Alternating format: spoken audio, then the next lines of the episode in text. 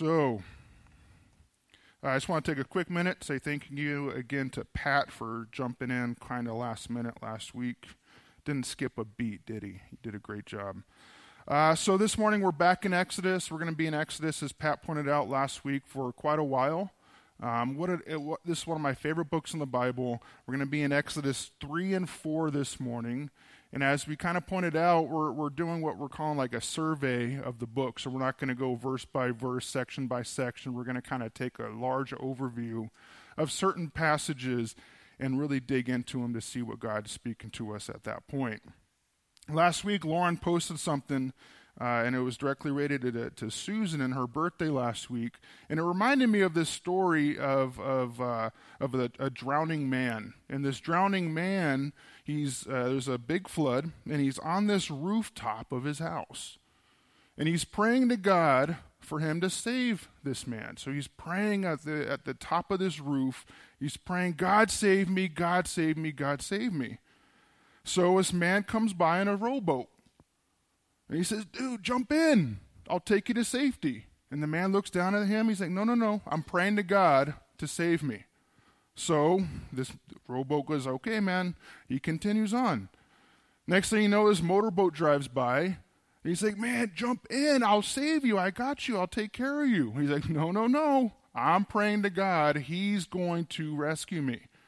So the rowboat and the, and the motorboat went on. And then finally, a helicopter comes by. he says, grab the, the ladder that I'm dropping, climb on up here, and I'll take you to safety. I'm sure you know what happened next. The guy's saying, No, no, no, helicopter. I'm praying to God. God is going to save me. So the man finally, under as he's waiting and waiting, the, the, the water level rises and rises and rises, and next thing you know, he's under the water level. He's gone. He approaches God. He's like, God, what happened? I kept praying and praying and praying for you to save me. And I'm here. He's like, I'm going to call him Joe for some reason. Joe, I sent you a motorboat. I sent you a rowboat. I sent you a helicopter. What else more do I need to do? It's a kind of an interesting story. It's kind of silly. It's kind of uh, weird and, and ironic in a way. But it's a good reminder for us, I really think, because sometimes God's doing things in our lives and we don't even see it happening and He's given us these resources and tools and all these things, and next thing you know, we're just completely ignoring these signs and these things that God's putting in our lives to help us to be where we need to be. And it's unfortunate that even looking at that story and comparing it to Moses and his story, we kind of see a little bit of the same. And we'll explore that all throughout. And we can learn from this drowning man and his failures but we can also learn from Moses and his failures as well. And of course, we're not going to focus only on his failures, but we're going to focus and see all throughout this book some of his victories as well. But we're going to be able to learn from him, just like this drowning man in the face of God finally realized, yeah, you were helping me all along, and I just wasn't seeing it. So I want to start this this um, this section this morning by looking at these opening verses in chapter three, uh, as we look at Exodus chapter three. These first three voices uh, verses says this. Now Moses was keeping the flock of his father-in-law Jethro, the priest of Midian, and he led his flock to the west side of the wilderness, and he came to Horeb, the mountain of God. And the angel of the Lord appeared to him in a flame of fire out of the midst of the bush. And he looked, and behold, the bush was burning, yet it was not consumed. And Moses said, I will turn aside to see this great sight, why this bush is not burned. And when the Lord saw that he turned aside to see, God called to him outside the bush and said, Moses, Moses. And he said, Here I am. And then he said, Do not come near. Take your sandals off of your feet, for the place on which you're standing is holy ground. And he said, I am the God of your father, the God of Abraham, the God of Isaac, and the God of Jacob. And Moses hid his face, for he was afraid to look at God. What a wild scene. What an absolute wild scene. And let's face it, at first, Moses' response was pretty good. God got his attention. Moses put his attention on God and he responded. So overall, okay, he's off to a good start, I think. And Moses, if you think about it, was just working this field. And he's been working with his father Jethro, his father in law Jethro, for many years, 40 years in fact, at this point. And he's standing in this field and he's working this ground, and this bush just on fire. This is probably a bush that he's seen a hundred times. He probably sees this bush every day. He's probably on that same land every single day. He's probably doing the same work he does every single day, probably singing the same song he sings every single day. But this bush, of course, was different this time. It was consumed with fire, but it wasn't burning away. And it wasn't until God got his full attention is when he spoke to Moses. And Moses was able to have this response and this opportunity to listen. And when, when God told him what he who he was, that is when Moses fell and he hid his face because he knew he was in the presence of the Lord. And actually, the text that says there that he was afraid. So Moses started off pretty darn good, I would say.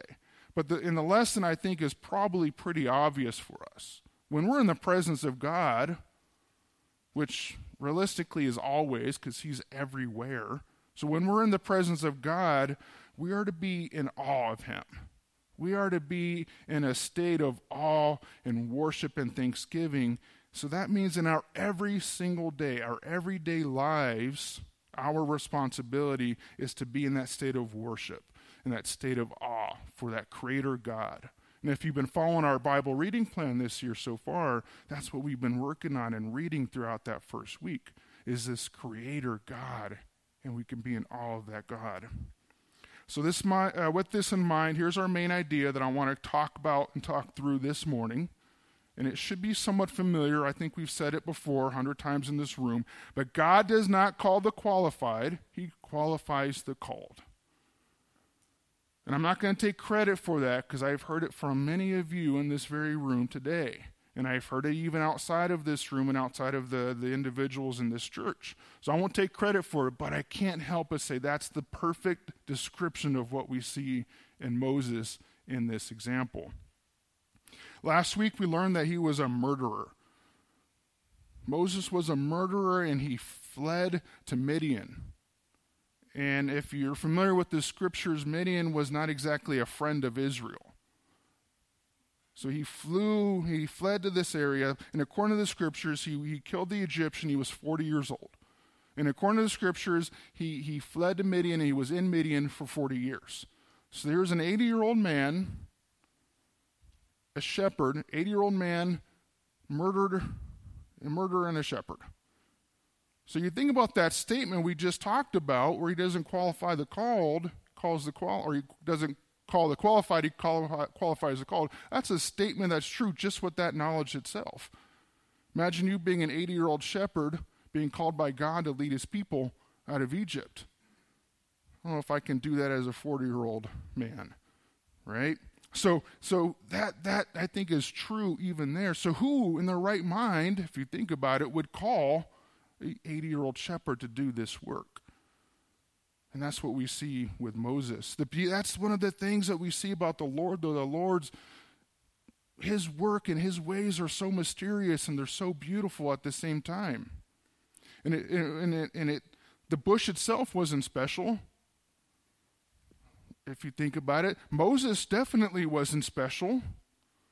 But it's what God did with this bush. It's what God will do in Moses.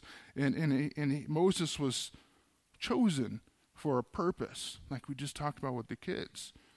And because of that purpose, God was going to do what he needed to do despite Moses' weakness and his brokenness that we've already seen with him.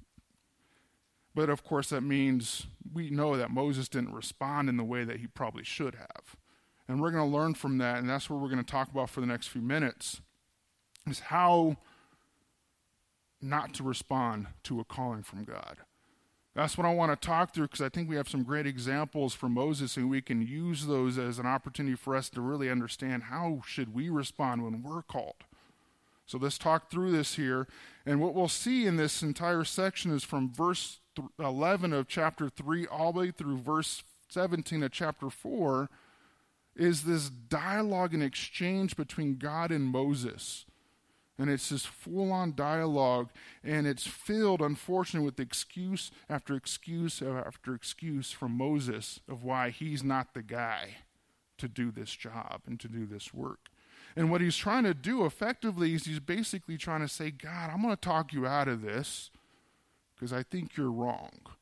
That's really, in essence, what we see here. So let's see what he says, really beginning in verse 11. First thing he says here in his first complaint and excuse to God is, Who am I? Moses tells God, Who am I? And I think, on one hand, I can fully understand that, that comment. I can fully understand that question, and it's not unreasonable. And, and many, many of the studies I did this week, there's there two schools of thought. One, he was being super humble, or two, he was basically saying, "I'm not, I'm not worthy of this. I'm, I'm not qualified for this." And we really don't know exactly what was his mindset. We might have some hints along the way, and I think it really could be either or both. But if you think about it, he was effectively run out of Egypt because of, of what he had done. He was run out of Egypt because he was getting hunted down by Pharaoh. So he wasn't a man that was essentially qualified, and he was also now living and working for his father in law. So he was somewhat inadequate and unqualified on the surface. But on the other hand, what he's really doing, he's telling God, God, are you sure you have the right Moses? And the town over there's another Moses. It might be him, right? So in essence, he's like, "Are you sure you have the right guy?" That's really what he's saying here. So verse 11, verses 11 and 12 give us a, uh, an idea of what this exchange looks like. Verse 11, Moses says to God, "Who am I that I should go to Pharaoh and bring the children of Israel out of Egypt?" And God said, "But I will be with you."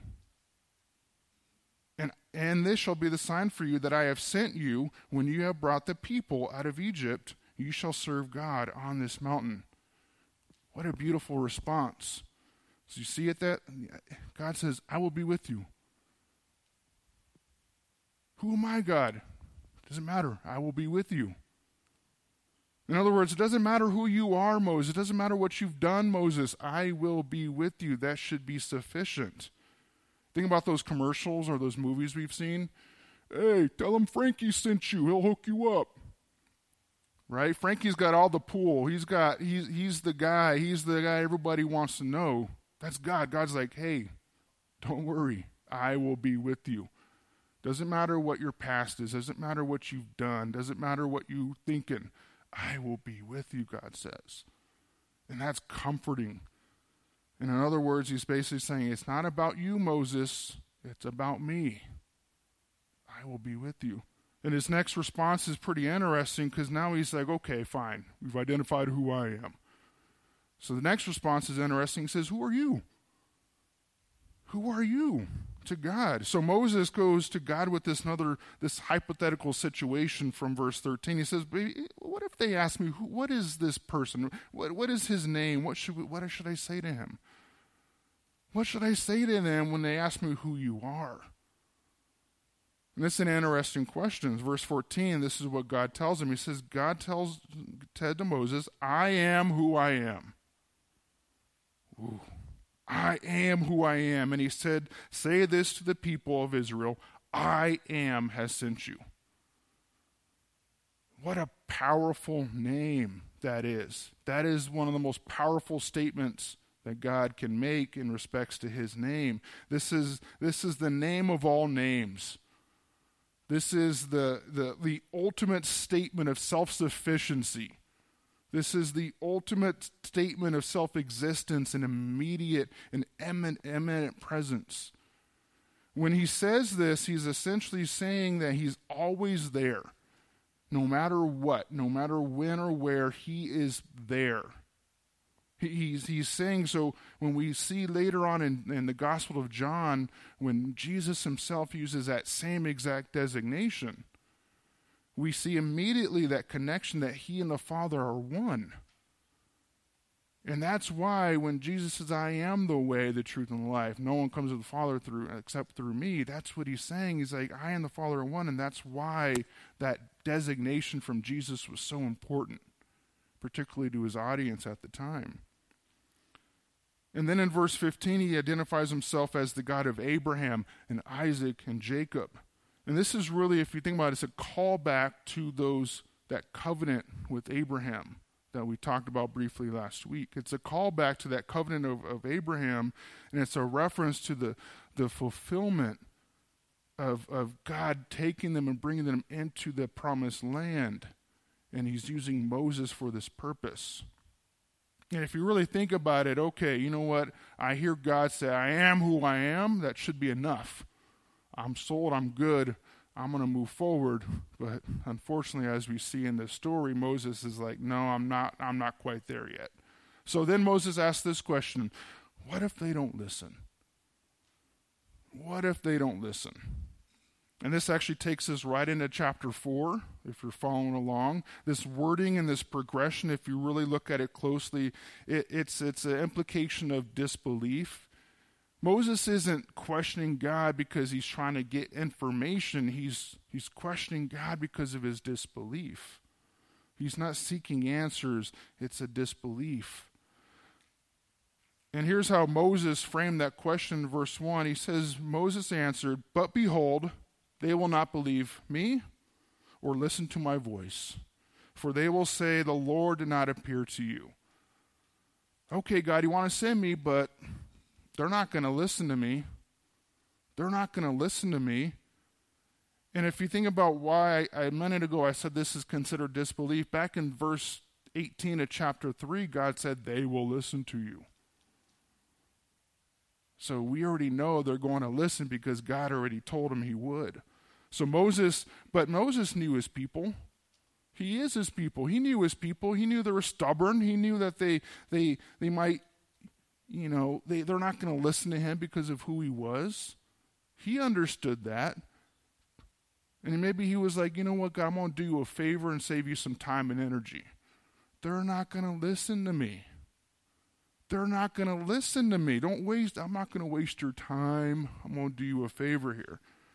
So once again, God responded, did he? He responds this time now through signs. And these signs are really, really wacky. The first sign, as we all know, is turning that rod into a snake. Now, being in the desert, we're familiar with snakes. Most of us don't like snakes. So that sign in itself probably should have been enough, but no, he needed more. He said, okay, if that sign doesn't work, I have more for you. That second one was turning his hand leprous by putting it in the cloak. Right?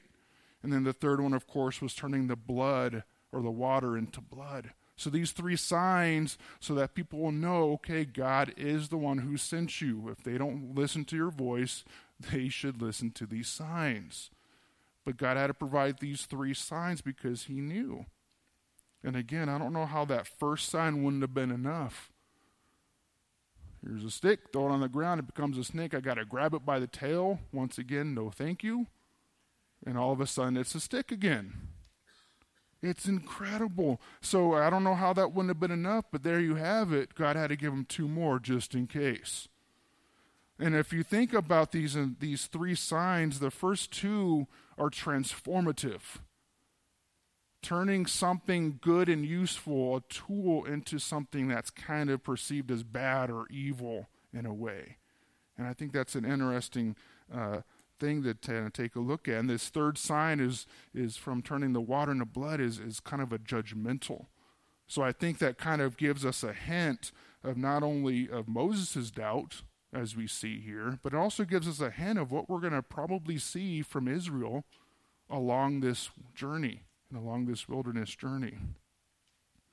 But of course, Moses still had problems with this. Moses still had issue. Moses still wasn't quite sold. In verse 10, he says to the Lord, But I don't speak well. I don't speak well.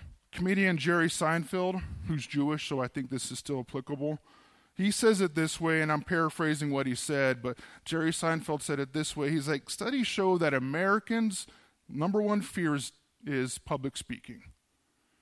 The second is death. So he follows that up with that means that more people would rather be in the casket than doing the eulogy. And that's kind of an interesting point of view.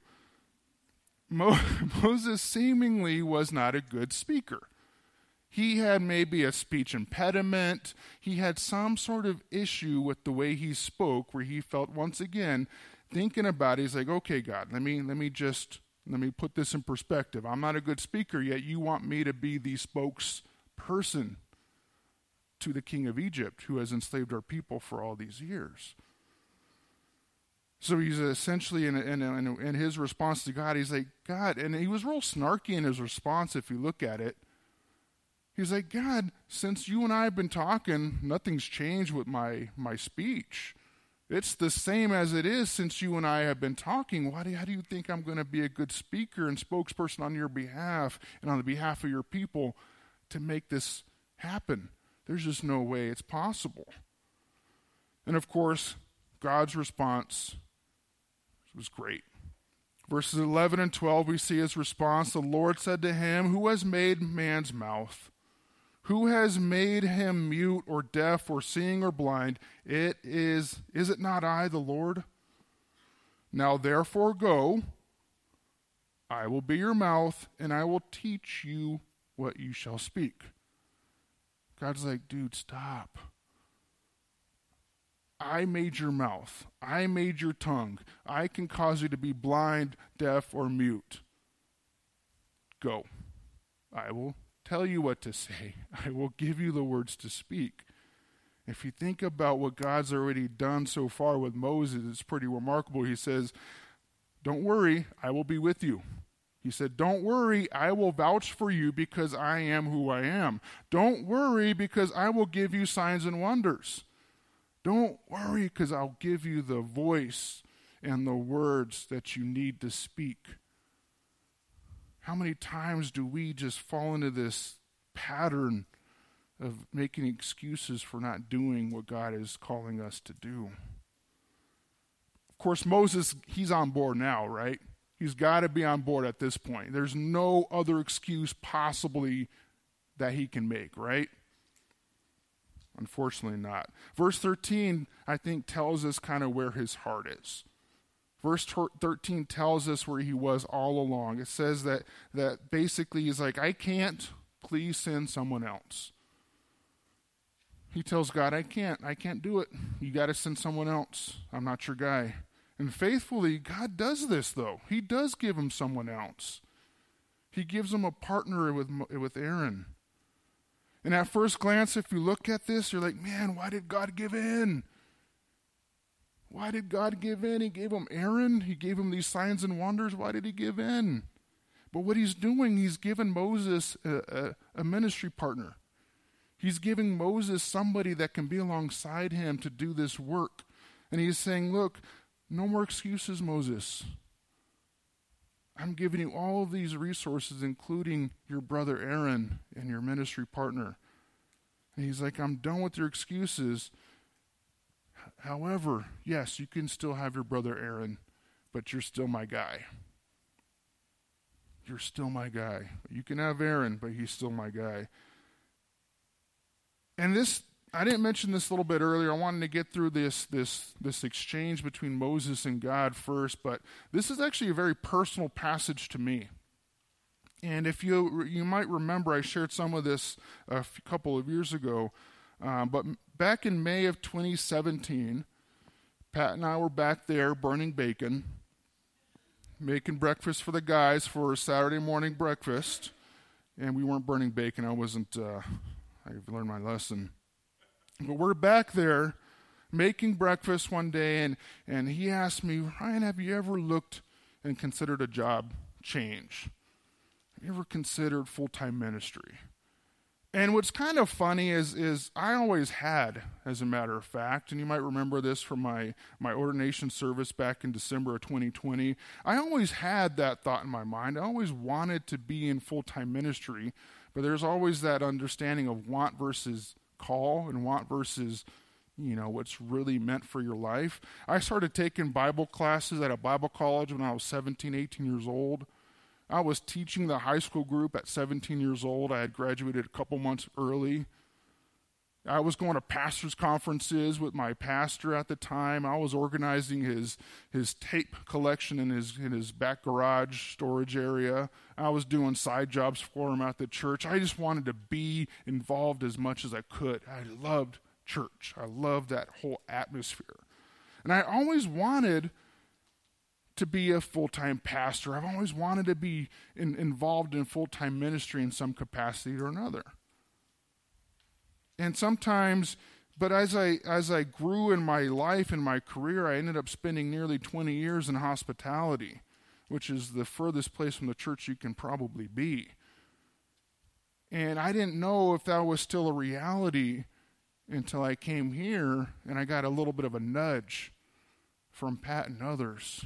And that's what kind of helped me to see that. And really, growing up in my entire adult life, I always had this feeling, and I always kind of felt like Moses in a way. No, I didn't kill anybody, and I'm not an 80 year old shepherd. But I always had this, like, I kind of feel like Moses a little bit. You know, I always had that thing in my head. It's like, you know what? I'm not good enough. You know what? I, I don't, I'm not smart enough. I'm not, I'm not there. I have a weird voice. You ever hear yourself on a recording? Like, I have a weird voice, God. There's no way you want me to speak for you. Right? All these excuses. I'm not good looking enough. Right? But if I as I look around this room, I'm convinced I'm at least top 30 good looking in this room. At least top 30. At least. All right. if we do the math, you see what I'm doing. Uh, it's just I'm not I'm not good enough. There's no way. There's no way, God, you want me to be that person. And even though I've been public speaking since 1994, I have proof. It was an essay contest when I was in uh, junior high. Even though I've been speaking in public since 1994, I have to admit I still never had that confidence to do so. So I'm like, okay, I just don't feel good enough. So it was funny. So probably a, a, a, handful of days later, after I met with Pat, I'm like, I got to go home and think about this. This is a huge, huge decision to make. I went home, I prayed about it, and in my daily reading, guess what chapters I came across? These two. These were the two chapters I came across in my reading and I'm reading through it and I'm going through and I pick up my Bible and I wobble down the hallway and I show my wife. I'm like, babe, I think God's calling me to do something here. I think this is it. Because I'm sitting here and I'm looking at this and God's like, hey, I will be your voice. I will teach you how to speak. And that's when I knew. I'm like, okay, now what? now what? So that's this is a very personal passage to me because it, it, confirmed that this wasn't just something I desired. This was something that God's been pushing me to do all along, and I just did not know. And I was sold because I knew, looking at this passage and understanding me as an individual and all my faults, I knew, you know what? I am not good enough. I am not qualified. I am not smart enough. But with God, all things are possible, but God will make it happen. And that's what we're seeing here, because regardless of your situation, regardless of where you are in your life, if God's calling you to do something, God will cause it to happen. God will allow it to happen and give you the tools, the resources, the abilities to do so, regardless of what we feel we're capable of doing. And in the end, once again, like we said earlier, it's not about you, it's not about me, it's about God and His work. It's about what He desires for us. So the question is what is God going to do with you? How is God going to use you? And are you going to be like Moses and attempt to go toe to toe with God? Which we all know what's going to happen when you do that, or will you just submit to His will for you? Will you just submit to His will for you? It's widely known all throughout the scriptures that each of us are called for something. Each of us are gifted with something. So it's a matter of what that is, and it's a matter, and then and God's going to give us a skill, an ability, uh, an understanding of something that's going to help us to be the feet and the hands of Jesus. So it doesn't matter if you've had a bad past. It doesn't matter if you've had and committed a terrible sin. It doesn't matter to God because if God says He's going to use you for His purpose, guess what? He's going to use you for His purpose because God said. One of my favorite statements in Genesis chapter 1 is each time that's, that the scriptures say that God said, it happened. That's one of my favorite things about that chapter. God can use you and He will use you. Guess what? We're, he's the potter and we're just simply the clay. That means He's going to mold you and, and create you for a purpose, and you will do that purpose because God said He will do it. So that's the bulk of it, but there is a few more things in this chapter I want to kind of quickly get through before we kind of do some of our more application uh, and implications for us. So real quickly, I want to run through this the rest of the chapter. It's an interesting rest of the chapter. So what happens here is Moses he goes back and he runs to, to Jethro and tells Jethro he's got to go back to Egypt to take care of some things. And along the way, the Lord reminds Moses something he already had told him that Pharaoh's heart will be hardened.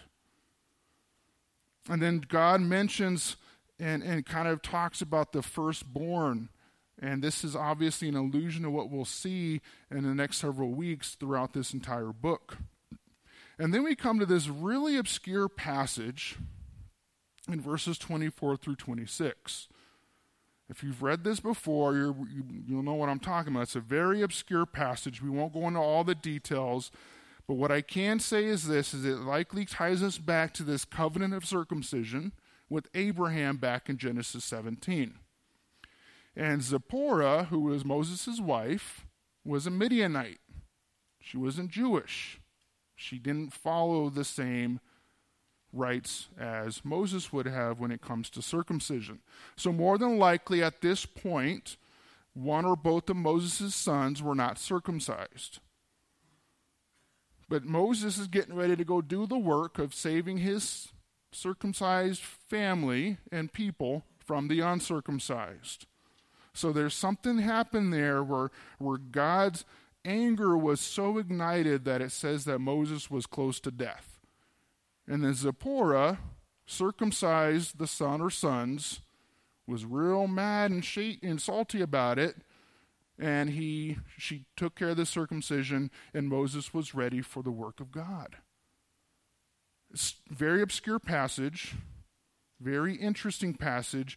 And what we do see later on in chapter 18 is Zipporah and her sons were actually already back in Midian with Jethro. Many commentators say that he, they, at this point, after Zipporah was all mad about this circumcision business, took her sons and left, and that's when we see them later on. We don't know that for sure. And then from this point, Aaron arrives because God told him to go and to meet him where he was. So Aaron shows up. They talk through everything that's been going on. They go to the elders of Israel. They tell them what happened and the Israel elders believed. So that's what we see in those areas there, and that's how that chapter is kind of wrapped up. So all of this to say, what are what are the implications for us? What do we need to do as we move on from this section? There's three things that come to mind as we close out this chapter and, and as we should be considering our call and our purpose for our lives. First thing is we need to stop making excuses. We need to stop making excuses. It's seemingly easier to find all the reasons why we can't or should not do something than to just simply be obedient. Oh, I can't because I gotta I gotta pay my car. I gotta I gotta pay the bills. I gotta do this. I gotta do that. It's really easy to do that. But again, as we just talked about, if God has called you to do something, it's it's going to happen. It is so. God will make it happen. So there's nothing we can do to change his mind. We can't talk him out of it. It's it is what it is. We got to kind of just accept that and move on. We do in its simplest form. He's going to make that happen. He's going to make it happen and see it through. And that leads us to the next thing is that we need to trust God. We need to trust him. If he says it, we need to trust him. Are we are we trusting God enough to be obedient to his call? Are we trusting him enough to be obedient with what he asks us to do? Do we trust him to know that if he calls us to do something, he's going to equip us for that something?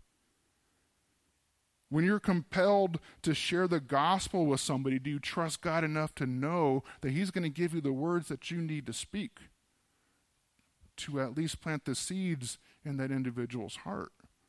Do you trust God enough to know that? Or do we cower away and, and feel like, oh, what if I say the wrong thing?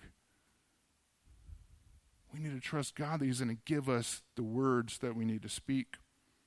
And if you think about it, that's one of those callings that is for each and every one of us. The Great Commission says, Go therefore, make disciples.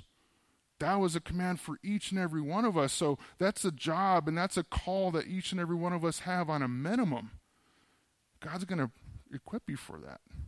That's what, the, that's what His Word says. Next thing we see here, and the last thing here, is that, that we need to do what God has called you to do we need to do what God has called you to do. It really boils down to this. So when when when Moses finally went back to Jethro, his father-in-law, and said, "I'm going back to Egypt," and when Aaron came, and then when they met with the elders, those are the first steps that Moses took in being obedient to God's call. That's what we see from that. That's the example we see is, is those were the first steps that Moses took. So, my question to you is what's holding you back?